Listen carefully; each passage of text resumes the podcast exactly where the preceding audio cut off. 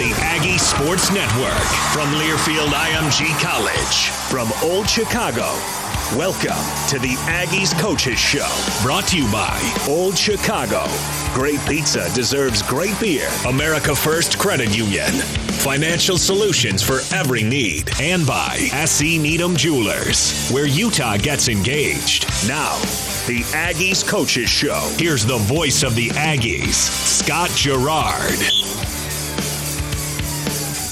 Hey, greetings from Old Chicago. Welcome on in. It's another edition of the Aggie Coaches Show from Learfield IMG College, Utah State. It's a dual coaches show. We're going to talk to interim head coach Frank Maile here in a moment. Then we'll also have a chance to catch up with Craig Smith as the Aggies basketball team coming off a win last night over the College of Idaho. So we'll talk some basketball with Craig Smith, and then here momentarily we'll catch up with Frank Maile as well. Aggies coming off a loss to Air Force 35-7, and then get set for a showdown against Colorado State coming up on Saturday. And you will hear that game right here on the Aggie Sports Network from Learfield IMG College, with kickoff set for 7:30 and pregame show beginning at 6:30. So a lot to break down, a lot to talk about. And again, when Frank Maile joins us, we'll have a chance to chat with him and get a feeling for the football team and where they're at right now and what they expect out of this Colorado State team. Colorado State team that frankly hasn't had a season they're too overly thrilled about as well. They were 1-3 on the season. Have only played 4 games, and this will be their season finale as they take on Utah State. And again, they've really been hit with their own issues on the COVID front. They went from November 12th to December 5th without playing a game. They lost to Boise State 52-21, and then ultimately ended up losing to San Diego State 29-17 nearly a month later. So they went 3 weeks in between games, and that certainly caused them to lose a lot of momentum. And so you got a Colorado State team looking to finish off their season with a W, and Utah State looking for their second win as well. So with that, let's bring in interim head coach of the Utah State Aggies, Frank Maile. Coach, how are you? Scotty, how you doing, man? I'm doing well. Hey, I'm peeking at the forecast. You may have you might have some weather on your hands. I know you guys are looking forward to that a little bit. I wouldn't expect anything less. It's been one of those years. Hey, so when you look at Colorado State on film, what really jumps out at you? It's a big team, man. They're a big physical team on both sides of the ball, and it starts in the trenches, man. Offensively, man, they're really big up front. Their two tackles, I think, are 6'7", 310, and so they got some big bodies up front, man. So it's going to start in the trenches. Defensive line-wise, I think 3 of the 4 guys that are starting up front are returners from last year, but they gained a transfer from those guys. He's like 6'6". You know, so it's going to be the battle of the trenches, man, and that's what we're going to have to win this game at, is up front. What do you see out of their quarterbacks? I know they've worked a couple of guys in there, but what do you see out of that position? Yeah, number 12, man, he's more of their starter. I think he's more of a pocket guy. He's a big quarterback, but he still shows plays where he has the ability to extend plays with his feet. And then number 7, when he comes in, he's kind of their dual threat guy, and he can run. He can run, man. So he's more involved in some of their quarterback run game. And so we just got to know when 7's in the game to anticipate and expect more of him being involved in the run game. Let's talk about where your team's at right now. I know a disappointing loss against Air Force, but what are you able to take away from that game? Is there some positives that you can look at and put towards this upcoming week? That's what we did in the first quarter. You know, unfortunately, it was just the one quarter, but just our offense. You know, the goal at the end of the day was establish the run game, control the clock, and that's what they did, man. I was impressed with how well they did it, executing that portion of the game plan, controlling the clock for the first 8 minutes of the game. You know, and defensively, we just got to get up. We got to get off the field. You know what I mean? And so, if our offense can stay on the field and we can get off the field, and we have opportunities to do so, because we did in the Air Force game, it's going to go exactly how we want it to. So we just got to carry that stuff over. The offense again, they got to do a great job controlling the clock, keeping their offense off the field, and then defensively we got to get these guys into third down, and we have got to execute the game plan in our third down packages and get off the football field. You know, I know you've been asked this question a lot, but I guess I'll pile on a little bit. How's the mindset of the team right now, near the end of a disappointing season? Where are they at mentally going into this one? have no idea, Scotty. You have no idea this is what the season has looked like, man. And, you know, I was just talking to some of the coaches after practice. This was a really good practice today. There was a lot of juice on both sides. Obviously, being the interim, I'm walking between the offensive side of the ball and the defensive side of the ball as practice goes on. And, I mean, guys are flying around. They're having fun.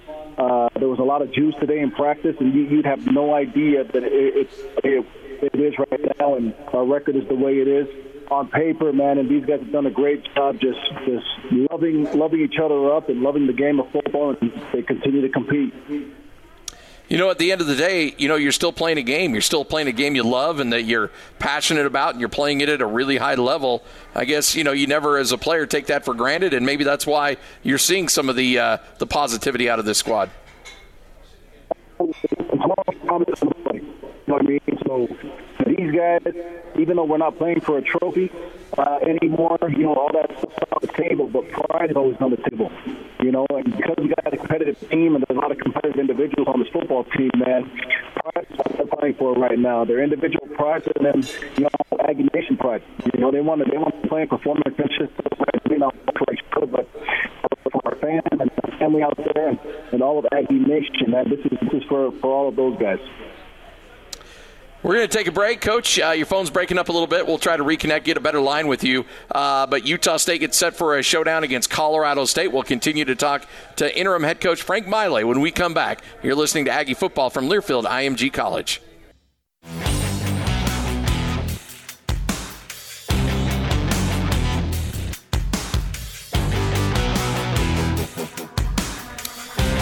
Welcome back to the Aggie Coaches Show as we are live here at Old Chicago, just down the road from Maverick Stadium. Love for you to come by, hang out with us. Again, great food, great beverages, always a great time to hang out. Again, our next Coaches Show will come up on Monday with Craig Smith, so a lot going on the program, so make sure you're part of it and come by and check out some of the great opportunities, get some great food and some great beverages as well. All right, we'll catch up with Frank Maile coming up here in just a moment as the Aggies get set for their showdown against Colorado State. And again, this is the last game of the season. Aggies looking for their second win of the year. And then after this game, the season is done, and we look forward to spring ball coming up here in a few months. And, of course, basketball season will roll on, and we'll chat with Craig Smith coming up at about 6:30. So we'll have a chance to chat with him and get his thoughts on the game last night and looking ahead to a big one against Weber State coming up on Saturday. Just for programming purposes, the basketball game on Saturday will tip off at 2 o'clock, so pregame show will begin at 1:30, and then later that evening, the football game will kick off at 7:30 with pregame for that beginning at 6:30. So a kind of a matinee night doubleheader with Utah State in action squaring off against the Colorado State Rams.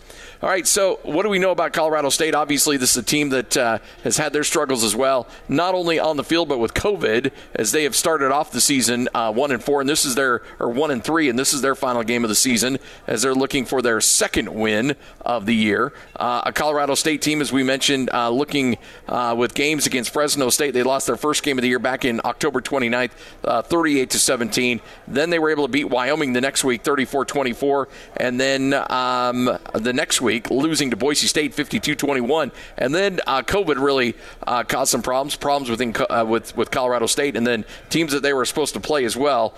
They were off the next 3 weeks until last week, and that is when they went to San Diego State and lost that game 29-17. You heard Coach Maile talk about the size of their team. They've got two tackles that are big, strong guys. They want to run the football a little bit, but are averaging about only 3.1 yards on the ground per carry. Ajon Vivens is their leading rusher with only 210 yards. He is averaging about 4.2 yards a carry and one score. And then Marcus McElroy, a guy that we remember last year, 41 carries, 110 yards. He's got 3 touchdowns on the ground, but only averaging about 27 yards per game and only getting about 10 attempts per game as well. So those are your two big running backs that you will see against this Colorado State team. Again, in the past, we've seen some big, strong wide receivers. Trey McBride, 22 catches, 330 yards, and 4 scores. He's averaging about 82 yards a game. And then you've got Dante Wright, who's got 20 catches for 315, averaging about 105 yards a game. But the tight end, that Trey McBride, is a guy certainly to keep an eye on. He is the leading receiver in terms of receptions and in terms of yards. And Coach Maile, kind enough to join us. And, Coach, when you look at that offense, you probably look at that big tight end and realize that he's trouble. Number 85, he can create some problems for you. Absolutely, man. He's like 6'4", 260. So he's almost like a defensive lineman out there playing tight end, and so he does it all, man. He's a well-rounded tight end. He can block, he can catch, he can run routes, and so he's a guy we got to know where he's at all times, especially when he's flexed out. So while we're talking about Colorado State, can we go back a couple years? And were you up in the booth or down on the field during the infamous play that looked like a Colorado State win but wasn't? I was on the ground, man, and that was one to remember right there, man. And so it was weird. We walked off the field with the W because of how it played out, and it almost felt like we didn't win. You know what I mean? And so that was a weird one. Was there a moment, like at what point did you realize that you were going to win that game? Because, you know, the guy catches it looks like the game's over at that point. How long before you realized that he had stepped out of bounds and you guys were going to get that W? You know, the biggest question mark was why the flag was on the field. You know, we had no idea why they threw the flag and why it was on the field. And we knew it was kind of leaning in our favor because they had to stop everything and discuss what was happening. And so we actually didn't understand why the flag was on the field until they announced it, and it blew everybody away. That was certainly one of the more bizarre moments for sure. There's no doubt about it. You talk about this team and where they're at right now, and you mentioned before we went to break, they're in a really good place. They seem like you had a great practice today. They're working extremely hard. What do you attribute that to? The coaches, the guys out on the field? Where's the positive attitude coming from? Man, that goes to the leaders on this team. We got great leaders on this football team, man, and I think it's overlooked sometimes of how strong the locker room is and how those guys are controlling their position groups specifically, and so it's really just made the job of us coaches, that much easier in a profession that's really hard, you know, and so the leaders on this team have done a great job, and I owe it to those guys for the focus and these guys staying hungry and still fighting to the end. You know, there was that big gap that Colorado State had between games, almost 3 weeks. How difficult do you feel like? Do you feel like you got enough tape on these guys to really get an understanding of who they are? Yeah, I feel like we do, man. They're a solid team on both sides, both offense and defense, and you know they're going to do what they do. you know, their head coach is. He's an offensive guy. He's an O-line guy, so we know they're going to run the football, man, and they're going to take pride in that, and they're going to try to establish the line of scrimmage, and they got two explosive running backs back there that are really good, and so we know it's going to be a fist fight one last time with these guys, and we don't expect anything less from those guys. And defensively, they got the same mentality. They're going to be physical. They're going to play fast, and so it's going to be a really good football game. Do you feel like you're ready to match that level of physicality? Because it really felt like in moments in that Air Force game, especially there in the first quarter, you guys were every bit as physical as Air Force was. Absolutely. And it's a mindset, man. It's a mentality that these kids have, and they take pride in that, and they're not going to back down from any fight. Can you coach toughness, or is that something you're born with? It depends. I don't know if you're actually born with it. I think it depends on your upbringing. Plays a big role, and you know where your mentality is and where your heart is. I don't know exactly if you can actually coach it. I don't think there's an equation to coach this deal. I think kids can get tougher if they're not that physical and they're not that tough naturally coming into the program. But you got to train mentality. You got to train mentality, man. And so people try to talk about it, but I don't think you can teach it. You got to train it. Is it hard to identify in recruiting, especially when you're looking at a kid, and more often than not, he's probably the best player or one of the best players on his team. So sometimes you can be really good and not be tough and get away with it at the high school level. So is it hard to identify that when you're out recruiting?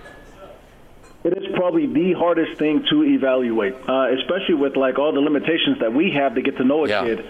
And all the rules that play a role in that. But I think that's the hardest thing, and it's really like the most important thing for us is the physicality, just sheer toughness. But I think some of that you can evaluate just from you know, what other sports does he play? How does he actually play his sport? Because even if you're talented, there's certain you can see glimpses of physicality and kind of a mentality of a kid. Is he a high motor kid? Is he like that all the time? Is it just in his highlight? But if you watch a full game, you only see it every now and then. You know, those are things that you got to dig deep into to figure out how tough a kid is. And does he play any other sports? What sports are those? Is it wrestling? Is it basketball? You know, what other sports does he play that kind of elude that he's a tough kid? And so that's the hardest thing in recruiting to figure out, is how tough a kid is. Is that why you like multi-sport athletes? Gives you more opportunities to see them in a competitive setting? Absolutely, man. And some of that speaks to athleticism as well. If you don't sometimes see it in the football setting, if a kid's a basketball player, you can see him move in space. How well does he move his feet, flip his hips? But again, man, it depends on the position. And then, are they wrestlers, man? I'm a big fan of wrestlers. Yeah. To me, just the one-on-one fight where there's no one to turn to or lean on, and there's no way out. There's only through that individual, not around him. I mean, those type of sports. Rugby is another one. I don't think you can be kind of an average toughness guy or scared or timid and play those types of sports and get away with it. So it sounds like if the guy plays football and golf, you're not going to learn a lot there on that other one, right? No. They're you know, he might have some hand coordination and some good focus and balance, but that's about it. So you still got to dig a little bit deeper as far as how tough is this kid. I remember Coach Wells talking about falling in love with Carson Terrell when he saw him wrestling, and he goes, "That's what put us over the edge on wanting to give him a scholarship. They saw how hard he was working on the wrestling mat."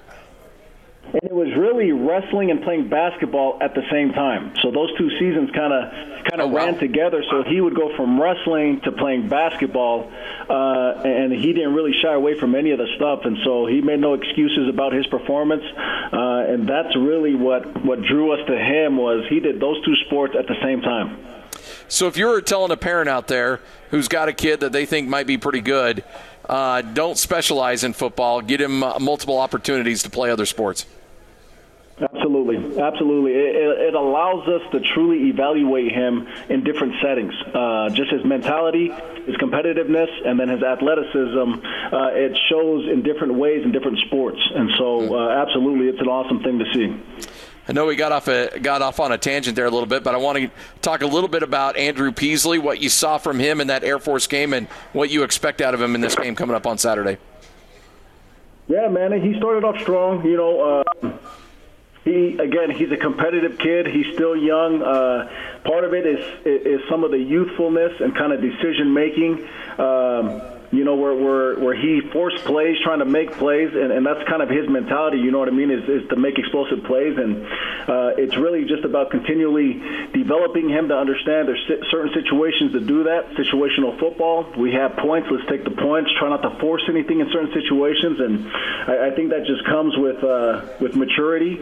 And mentally, he's a mature kid. But, you know, some of the football decisions, we just got to continue working with that. And I think that's a work in progress. But at the end of the day, he continues to take steps forward every single day, and we love his progress right now. You know, you probably have an interesting line to walk as a quarterback when you know that probably the smart move is to play it safe and get points, you know, in particular that last drive right before halftime. But then also realizing that your team's in a dogfight and you want to make a play and you think you can.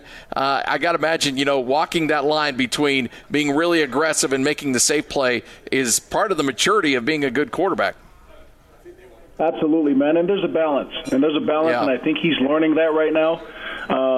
You know, because those guys, obviously, their goal is to control the clock and be on the field and keep us off the field. And so I understand where Andrew's at, trying to make plays and take advantage of our opportunities being on offense. And so there's a balance to it, and I think it comes in time. But he's definitely ahead of his time as far as maturity levels go. And, you know, for the most part, he's made really good decisions in key moments and not forcing things and throwing the ball away if it's not there. And really proud of him for doing that.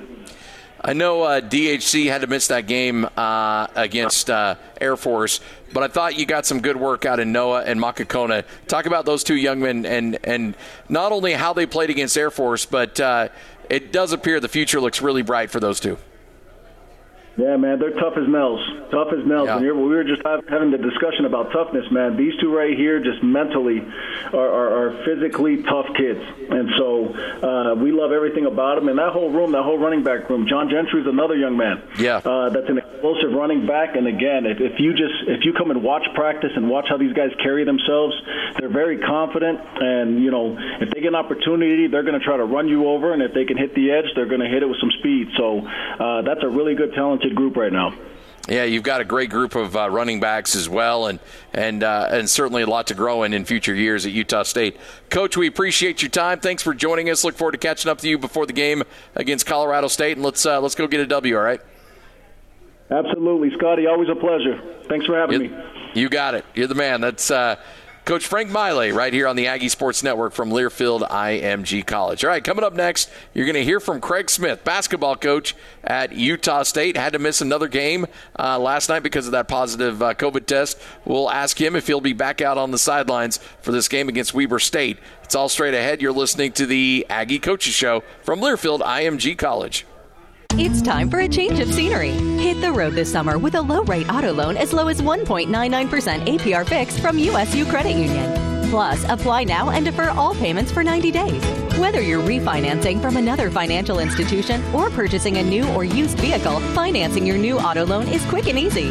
Apply on our mobile app, online at usucu.org, or ask for USU Credit Union financing at the dealership. USU Credit Union. We'll take care of you.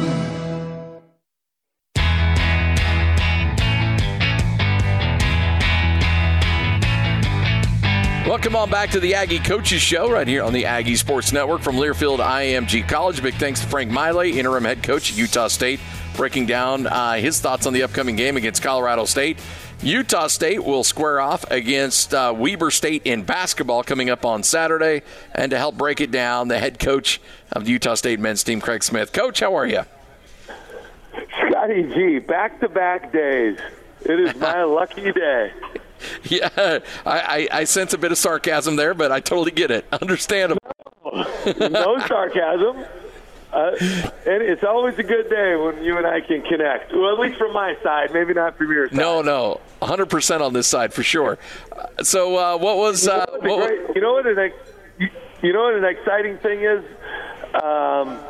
Is I'm getting close to being out of quarantine, and now the exciting thing is I can actually do the radio show in person. I know, so right? There's a silver lining in this whole thing, so I'm excited about it. We get back. I don't know if that's going to be our deal or not. We'll see what happens, but I'm just saying now we can make that happen. Well, we can get the Bob Barker mics out and go old school, just like the good old days. We're good to go. The Bob Barker mics. I do miss the Bob Barker mics. That's one of my favorite things. I love being in Old Chicago with all of our fans and the big screens going on, and everyone's in a festive mood. So, of course, that's if we win. If we lose, it's not always described exactly like that. Well, hey, you got a good test last night, and I think people need to understand that College of Idaho team, they've got a really, really good coach who I think has got a really bright future ahead of him. And they've got a team that fights hard. They're one of the best teams in NAIA, and they came in and they gave your guys a battle last night. Coach, you there? Well, looks like we lost coach. Oh, there we go. The mute button. I'm sorry. Oh, yeah, I hit the mute button with my cheek. So that takes talent, by the way. You got to hit it just perfect. It takes years of practice. But you're right, Scotty. Kobe Blaine's a very good coach. He's a good friend of myself, Eric Peterson, some of our guys on staff, and they're good. We wanted to play a good team. Obviously, last year they were number one in the country. This year, just things are so a little bit off kilter with everything, and so it was a good test. They made some great plays. I just watched the game again, got done with it again about an hour ago, and it felt like for a while, Wooster made a couple mistakes defensively, Ashworth made a couple mistakes, defensively, and man, they made us pay every time. We went under a couple flare screens that we always want to chase those out.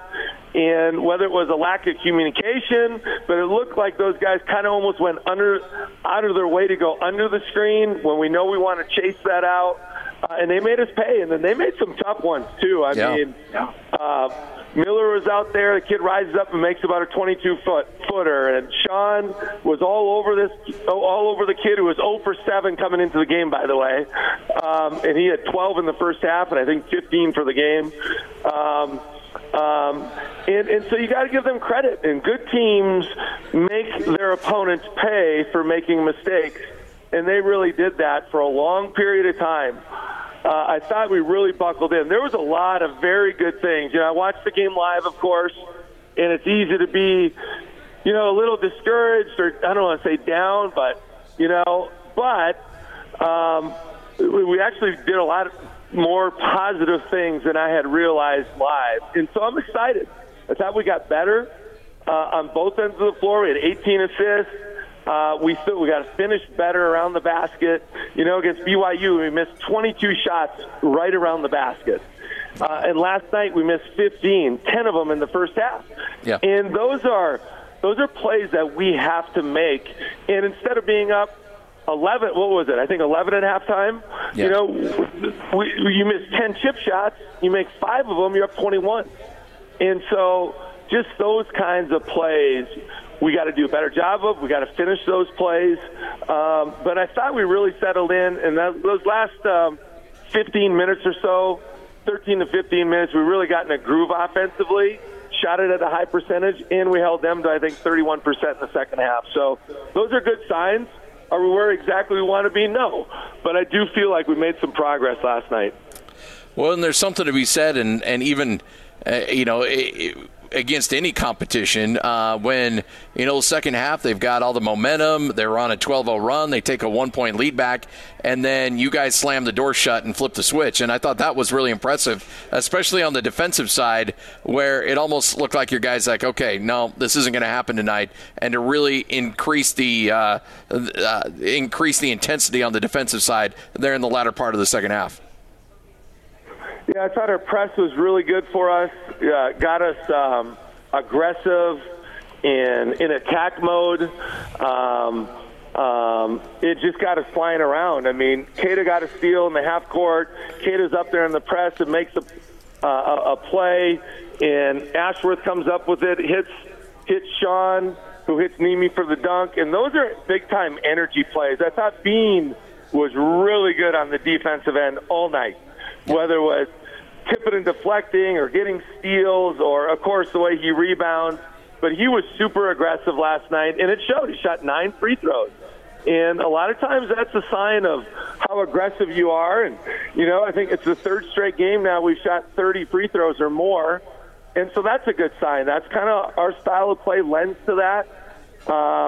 You know, unfortunately, one of those games we didn't make too many of them, and that's the one we lost. But that's how it goes. And so there are some positive things. I do think the defense was our catalyst in that second half. We were able to correct some of our issues that we had in the first half. But like I said, and then I thought offensively, I thought the Ashworth, Wooster, Bairstow, with those 3 guys out there with Bean and Kata, I thought we really moved the ball and played at a lot different pace. And just a lot of things were more naturally flowing last night, and that's exciting to see.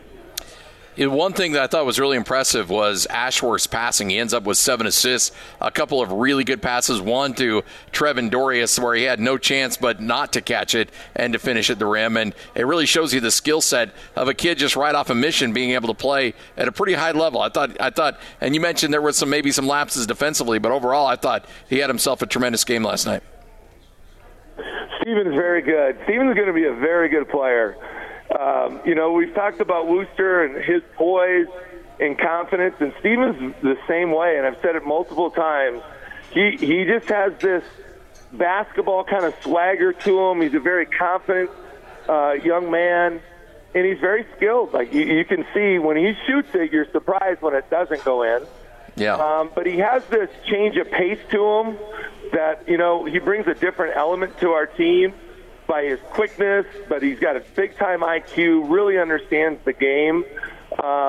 You know, that's what, you know, what he ended up with, 14 or 15, but I believe he had 7 assists, and I don't have the stats exactly in front of me, but that's what I remember seeing. Yeah, 7 assists. I guess I do have the stats close to me.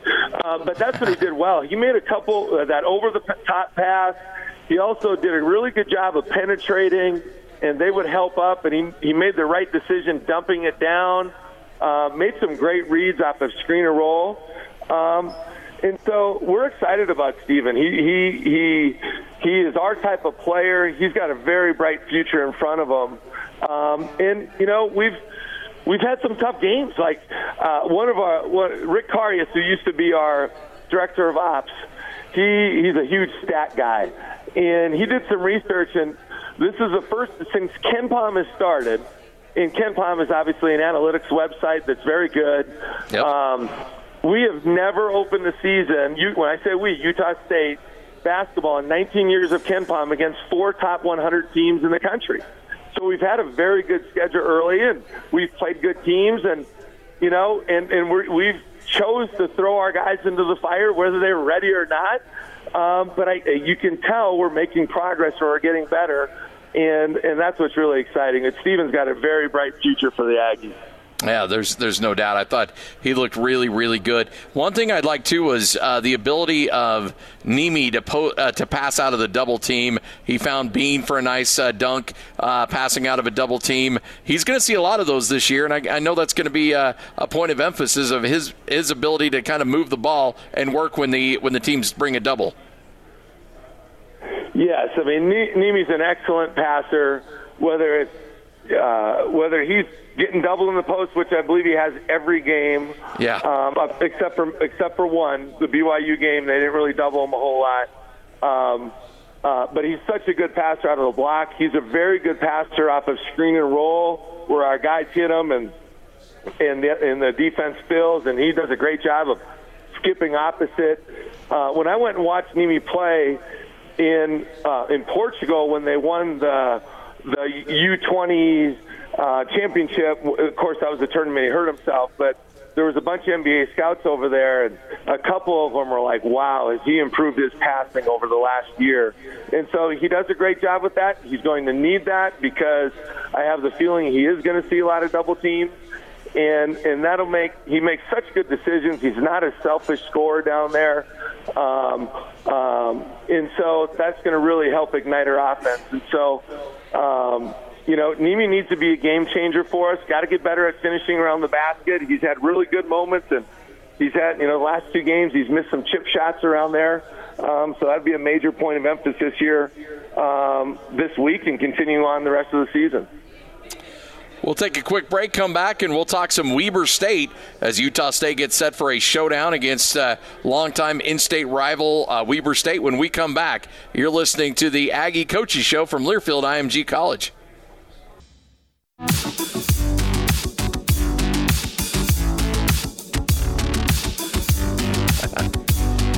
Welcome on back. You are listening to the Aggie Coaches Show as we count you down to tip off Utah State against Weber State. Coach Craig Smith, kind enough to join us. And, Coach, I know these in-state rivalries, you're about history, you're about tradition, and I know this is a game that Utah State has played every year. And these games are important to you, and you know how important they are to Aggie fans as well. Scotty, speaking of in-state rivalries, I heard that you got a little fluff from the in-state rivalry game on Saturday night. Did you want to elaborate on that? I'm just saying I may not be the most popular guy down south. I'm just saying. Okay, I couldn't resist. I'm sorry. I'm a little more distracted at home, too. When I'm at my house, I'm a little more distracted than normally, and I usually have ADD in the first place. So, like, one of the questions you asked in the last segment, I did hear most of it, but I was distracted because my wife turned on my kids are playing, and we weren't expecting to see any of my son Carson play, but he was in the JV game in the last minute, and he made a big play. So that was cool. Nice. To see. So anyway, that's great. Sorry, but now I'm focused in. They're in a layup line now, so I'm not worried about it. But you know what? It is. I understand, you know, Utah is such a great basketball state, and basketball is so important to our state, to our region, and I've always said this: there's not an NHL team, there's not an NBA team, there's not an NFL team. I'm sorry, there's not a Major League Baseball team or an NFL team, but there is an NBA team, and that matters to people. And people love basketball in Utah, and we have so many schools in this state that have such rich traditions of basketball. And whether you're talking about Utah State or Weber State or BYU or right on down the line, and at every level, junior college, Westminster's always very good, et cetera, et cetera. I think it's very important to play these games. I don't always love the idea of going to a Big Sky school when you're a Mountain West school, but that's just part of the deal. And so we're excited to play them. You know, we're a different team. They're a way different team as well. They have a lot of new faces. Yeah. Their lead guard is a transfer that's really killing it right now. They're 2-0. They play two non-D1 schools, but he's averaging right around 25 a game. And they have a Florida transfer that has sat out the first two games. We'll see if he plays or not, as a five-man, big, strong, athletic guy. And then they just fill it in with a lot of guys that are really athletic and play aggressive, and they're good. It'll be a lot different look than we've seen the last 2 years. And, of course, Randy Ray is a great person, a very good coach, was an assistant here, if I'm not mistaken, for quite some time under Coach Morrill. And so we're excited for the next challenge on Saturday night. So this is going to be a long question, and hopefully Saturday it makes sense. I should say. Yeah, 2:00 tip-off.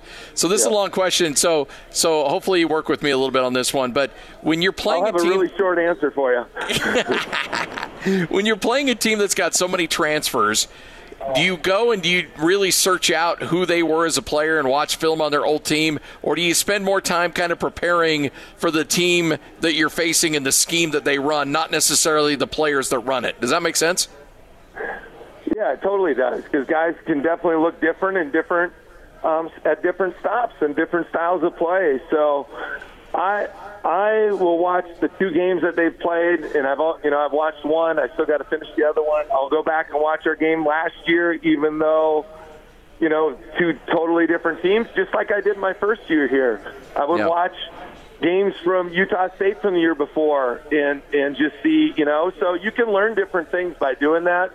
In terms of the specific personnel with transfers or high school kids, whoever has the scout, so in this game it'll be Eric Peterson, he'll go back and watch clips. You know, we have Synergy, which is an amazing tool or instrument where you can really find a lot of different clips on each guy, both offensively and defensively, and it's actually very efficient. It doesn't take as long as you would think, especially if they're a D1 transfer. So that assistant that has the scout will really watch that, formulate our opinion, this is how we need to guard this guy, et cetera, and then we'll show our guys on film clips from this year with what they look like with Weber State, and that's what I'll really concentrate on as well.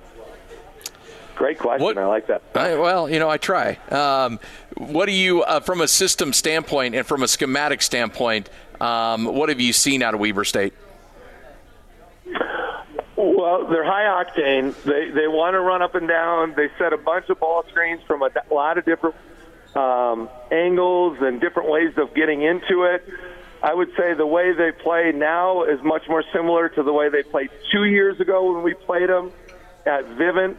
Last year we played them early, and they were at that time they were doing just a lot of kind of like his old school days where it was play after play after play after play, and then as the season went on, they went back to all their ball screen stuff. So we're going to see a myriad of ball screens. You're going to see, you know, 3-4 guys on the floor that can really handle and make good decisions and be in attack mode, shooting the three, getting to the rim, have good pull-up games. They're very, very different from a personnel standpoint that way. And then they're going to play hard and aggressive on the defensive end, all man-to-man, or at least we haven't seen any zone up to this point. And so, and then they're playing at home. You know, this will be their third game at home, and most teams do tend to play a lot better at home. So we have a little bit of a different team going down there, and we'll just have to be on point with what we do. And I thought Tuesday was a good step last night was a good step in the right direction. So Eric Peterson does have head coaching experience, but I asked him what was it like, and he goes, it was still a little bit like drinking from a fire hose. And but from your perspective, he's been a trusted assistant of yours for a long time. Give me your thoughts on him and working the sidelines there over the last two games. Yeah, it's a tough spot to jump into. Just kind of unannounced, or not unannounced, because he knew for a few days, of course. But he did a great job as a head coach. That's where I met him when he was at Williston State College as a junior college coach, and had a very successful 2-year run there. And obviously this is year 7 where we've been together. So I thought he did a great job. It's a tough one. You're thrown to the fire, and your first game is BYU, and that's not necessarily the easiest thing to jump into. And then you turn around and then you got to play a non-D1 game. And I know how people view that. Like, I get it, but there's still some things you got to be able to negotiate through that point. And, even through that, when we were up 11 and they go on whatever it was, a 14-2 run or 12, whatever that run was, and all of a sudden you're behind, and, you got to be able to negotiate that. And I thought he and our staff did a great job in this 10-day quarantine and really did a good job with the in-game management and whatnot. And so, very, very appreciative. And we've always said it, you are who you surround yourself with, and we have an excellent coaching staff. And we knew this year, that was one of our first discussions. This is very real. Whether it's me, getting in and out for 10 days or through contact tracing, whether, 1, 2, or 3 of our assistants this is all in play. And so you have to be able to adapt and adjust and really communicate well. And I thought our staff and Eric did a fantastic job. Well, Coach, but it's amazing how different it is just sliding that one chair over, isn't it? I can't even imagine, too. And I mean, a lot of the pressure and now, great, you got it. He, as well as you are, surrounded by great other assistants and guys that know what they're doing and some great insider analysis. But yeah, taking that step up, I got to imagine that gets the old butterflies circling around the stomach pretty quick. Well, when you've been a head coach, too, regardless of level, it's different. And you've been there and you've done that. And I know this. I was a small school head coach for 3 years at Mayville State. And then I was at Colorado State for 5 years, Nebraska for 2. So, 8 years later, 7 years as an assistant, I was a way better assistant coach after being a head coach, because it's a lot easier to take a step back and put yourself in their shoes. Yeah. And you realize when you become a head coach how often you forget your keys, and how often you I leave the house almost every day, and I'm like, okay, what did I forget now? And I'm always tramping back, back in to get whatever it is I forgot. And so it is different. I think you have more empathy. You know how you carry it or take it home with you nonstop, and it's just how it is. And so I think you can relate to something just because of that factor. And so so it is different. It takes a little while to kind of get back on that wagon, so to speak. But, Eric, as well as our whole coaching staff, we'd love to keep them here as long as we can, but we know they have bright futures ahead of them with whatever happens in the future for them. No doubt. Coach, appreciate it. Looking forward to chatting with you, and good luck on Saturday against Weber State. All right, Scotty. Thank you. Go Aggies. There's the man himself, the head coach of the Utah State men's basketball team, Craig Smith. Hey, USU Credit Union has been serving true Aggies since 1957 and has 7 locations around Cache Valley, including the branch located on Utah State University's campus inside the university's Welcome Center. That wraps it up for us. Great show. Big thanks to interim head coach Frank Maile, also Craig Smith, for joining us. Remember, games coming up on Saturday, 1:30 pregame start for the basketball game. That's a 6:30 pregame start for the football game. You got yourself a doubleheader, basketball and football, and it'll be all right here on the Aggie Sports Network from Learfield IMG College. From Old Chicago, this has been the Aggies Coaches Show, brought to you by Larry H. Miller Dealerships. Driven by you, Zions Bank. We haven't forgotten who keeps us in business. And by Ford. Go further. The proceeding has been a Learfield IMG College presentation of the Aggie Sports Network.